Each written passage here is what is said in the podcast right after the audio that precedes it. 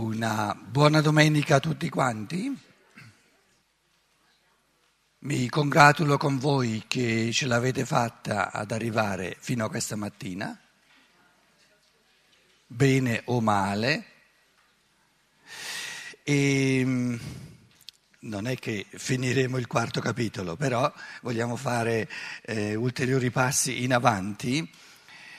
Mm, i paragrafi sono stati nella traduzione italiana un po' confusi. Eh, ci troviamo al paragrafo 5 che dice, lo vorrei leggere insieme perché è molto importante e poi farei un commento, ma ora è il momento, già eh, l'avevamo accennato ieri, di passare dal pensare all'essere pensante. Perché? Attraverso l'essere pensante il pensare viene collegato con l'osservazione. E Steiner dice perché è l'essere pensante che collega il pensare con l'osservazione, o diciamo il pensare con l'osservare. Quindi l'essere pensante siamo noi, è l'uomo, è l'essere umano. E questo essere umano si caratterizza in campo conoscitivo la seconda eh, metà della filosofia della libertà parla del campo morale, in campo conoscitivo, intellettivo, l'uomo, l'essere umano, si caratterizza per il fatto che in lui si incontrano osservare e pensare. È lui a pensare? È lui a osservare? Sì e no in lui si incontrano queste due attività, però sia l'attività del pensare sia l'attività dell'osservare sono cosmiche, sono attività mondiali, sono eventi eh, sovrapersonali, sovrasoggettivi, si incontrano nel soggetto umano. E la traduzione italiana usa un po' più tardi la parola palcoscenico. Qui io sono sul palcoscenico, sul palcoscenico della coscienza umana, sul palcoscenico della coscienza umana si, si incontrano. Da una parte arriva il, il, il pensare sul palcoscenico, poi dall'altra parte arriva l'osservare e si incontrano. Ciao, come stai? Qua ci troviamo insieme sul palcoscenico della coscienza umana. Quindi la coscienza, l'uomo prende coscienza di sé grazie all'incontro sul suo palcoscenico, su quel palcoscenico che è lui, di pensare e osservare. Perciò dicevo che è bene, ci aiuta meglio eh, dapprima lasciare un po' da parte la parola osservazione come sostantivo e parlare di osservare come attività. Constatiamo in noi sia l'attività dell'osservare, da un lato, e constatiamo in noi l'attività del pensare, dall'altro. Com'è che constatiamo l'attività dell'osservare e l'attività del pensare in noi? Osservandole e poi pensandoci sopra. Eh, anche quelle le dobbiamo osservare e poi accorgerci che ci sono. Quindi l'osservare è... e prima di accorgersi, per accorgersi è il pensare. Portare a coscienza è il pensare. Allora chi sono io? Punto d'incontro, qualche volta di scontro tra osservare e pensare. Adesso leggiamo questo paragrafo fino alla fine e poi vorrei farvi una, una riflessione un po' domenicale. Domen, do, domenica viene da, da, da, Dominus, una riflessione sull'io in quanto, eh, come dire, il Dominus, il pastore dei sensi. E i sensi, i dodici sensi sono le sue pecorelle e lui le porta a pascere quindi l'osservare è il pascolare, sono i pascoli, le osservazioni poi sono le erbe, i pascoli che l'io come, come pastore dei sensi dove porta a pascolare i sensi. E lì salterà fuori il significato della parola osservare, che viene dal latino observio. Ma guarda un po', c'è il servire adesso all'improvviso. Nell'osservare c'è il servire. Observio.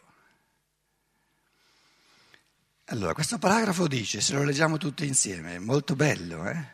Eh, ovviamente eh, le riflessioni eh, che si possono fare in base a ciò che si osserva in questo paragrafo, a ciò che si percepisce in questo paragrafo, sono all'infinito, a seconda dei pascolamenti che uno eh, ci vuol fare. Ma ora è il momento di passare dal pensare all'essere pensante, perché attraverso l'essere pensante il pensare viene collegato con l'osservazione. E va bene. La coscienza umana è il palcoscenico dove concetto e osservazione, meglio direi pensare e osservare, si incontrano e vengono collegati fra loro.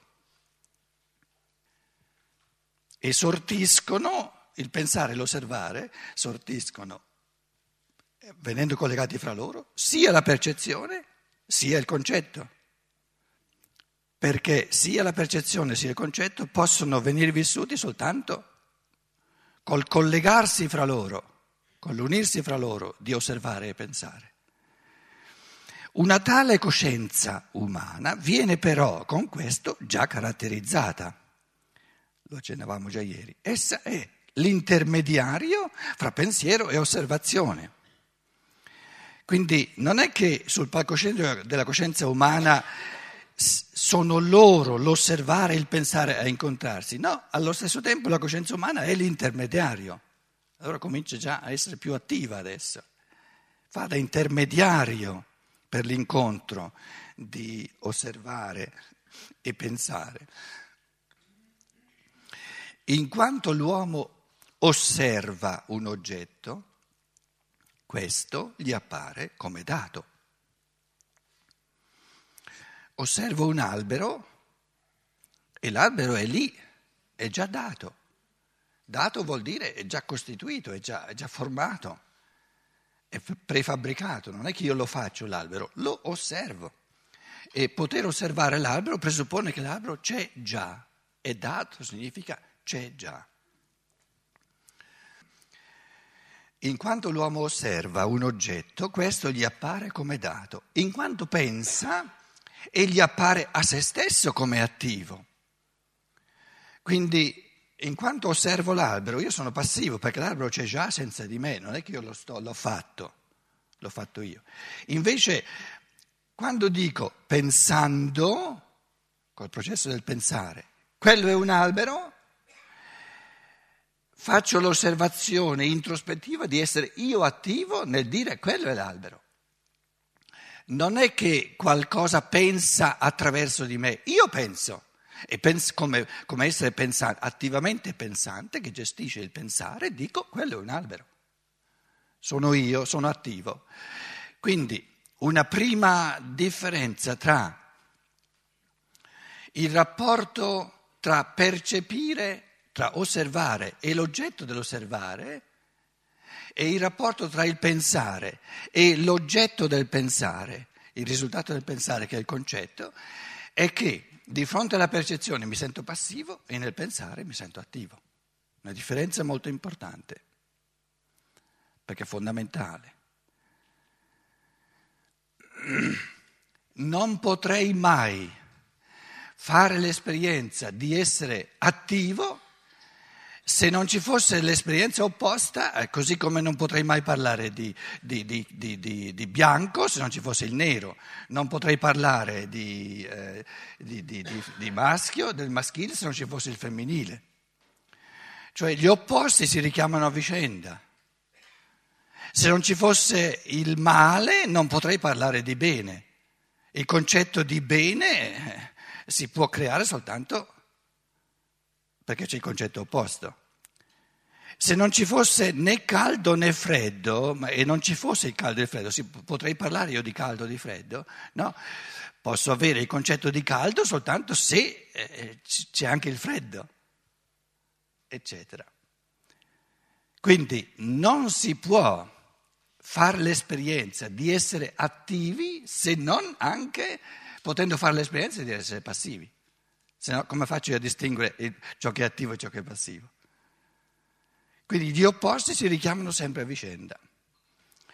E nell'interazione fra osservare, percepire e quindi percepito la percezione e pensare, quindi fabbricare concetti, mi accorgo di questa, di questa, polarità fondamentale dell'essere maggiormente passivi nell'osservare, nella percezione, perché quello c'è già, ciò che io vedo, l'ha fatto qualcun altro, cos'è? E pensare dove io so che il processo del pensare lo gestisco io in tutto e per tutto. Perché in me non saltano fuori altri pensieri che quelli che ci metto io. Quando una, una, una, una formulazione di eccezione, il linguaggio italiano, che in tedesco non c'è in questa forma, questo mi fa pensare che è una formulazione di eccezione eh, che conferma la regola. Chi mi fa pensare? Questo mi fa pensare, mi fa pensare che è una specie di, di espressione di disagio, di, di eccezione che noi usiamo quando non siamo sicuri di quello che stiamo pensando. Invece quando andiamo a colpo sicuro diciamo io penso, io la vedo così. Tant'è vero che noi volentieri diciamo questo, mi farebbe pensare che... E lì eh, la, la, diciamo, la sfera, la polarità assoluta tra pensare e percepire viene un po'. No? Quindi è un pensare che torna indietro, non è sicuro di sé, torna indietro e non sa se è percezione o se è pensare. Altrimenti l'essere umano dice io penso, quello è un albero.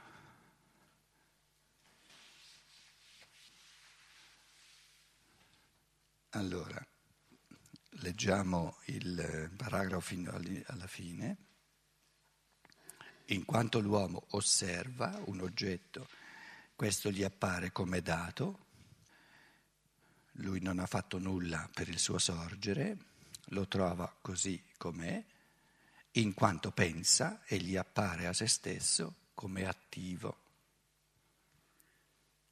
Considera la cosa come oggetto e se stesso come soggetto pensante. Io sono un soggetto che pensa di fronte a tutti gli oggetti della percezione. Di fronte a tutti gli oggetti della percezione io sono un soggetto che pensa. Allora, obiectum significa postomi davanti, obicere, gettare davanti. Observio, osservare, obicere.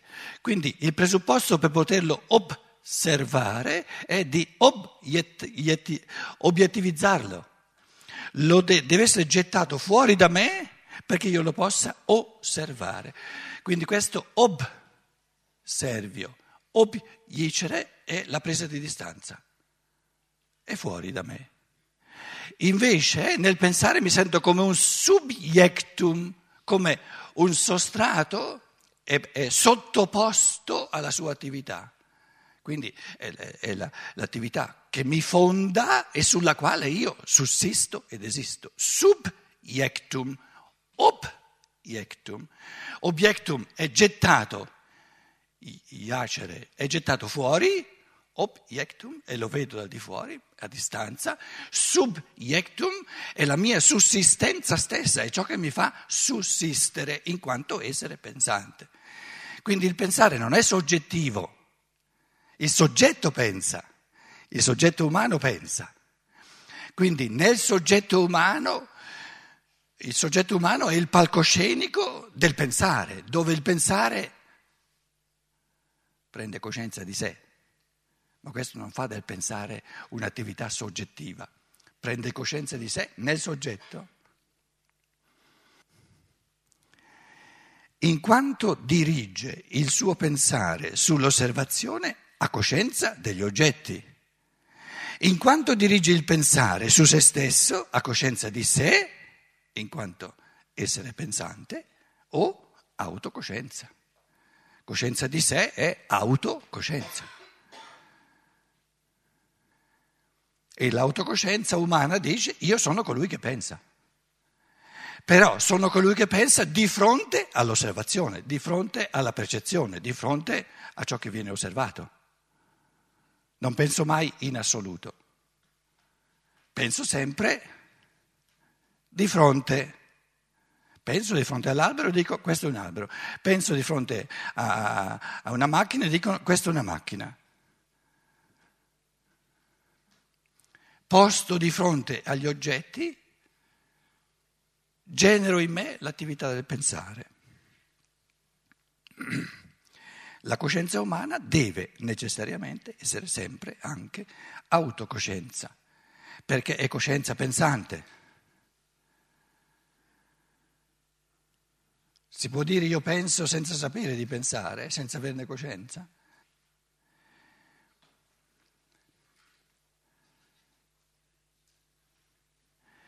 Si può pensare senza averne coscienza, ma non si può pensare senza dire io penso, senza averne coscienza. Dire io penso significa prendere coscienza del fatto che si pensa, se no non si può dirlo. Quindi il fatto di dire io penso è il prendere coscienza del fatto che io sono pensante. Il bambino piccolo pensa senza saperlo. Quindi nel bambino piccolo non manca il pensare, manca la coscienza del pensare. E la coscienza del pensare dipende dal cervello, siccome il bambino piccolo sta ancora lavorando al cervello, il cervello, il sistema neurosensoriale non è ancora stato portato a livello eh, perfetto per poter rispecchiare eh, in, in, in, fatto di coscienza il pensare, c'è il pensare, perché l'io superiore, l'io spirituale c'è anche nel bambino, ma non c'è ancora il, il, il sostrato speculare che è il cervello, il sistema neurosensoriale, per portare la coscienza eh, il suo pensare e questo avverrà quando comincerà a dire io penso. Io so che quello è un albero, cioè io penso, so che quello, in chiave pensante so che quello è un albero. Questo non è il comparire del pensare, è il comparire della coscienza del pensare. E questo avviene parallelamente al fatto che il bambino comincia a capire, comincia a usare la parola io. Prima diceva, eh, diceva eh, eh, Carletto, supponiamo, no? Carletto vorrebbe mangiare, eccetera, usava un nome, il suo nome forse, il nome che dicono gli altri. Poi, verso il terzo anno di età, no? salta fuori io. Anche due, sì, adesso è tutto prematuro, eh? Non è mica tutto per forza una bella cosa che, che questi passi eh, vengano sempre più precipitati. La coscienza umana deve necessariamente essere sempre anche autocoscienza, poiché è coscienza pensante. Infatti, se il pensare rivolge lo sguardo sulla propria attività, sulla sua propria attività, ha come oggetto la sua originaria essenza, dunque il suo soggetto che è il soggetto pensante. Allora, volevo fare una riflessione sull'osservare.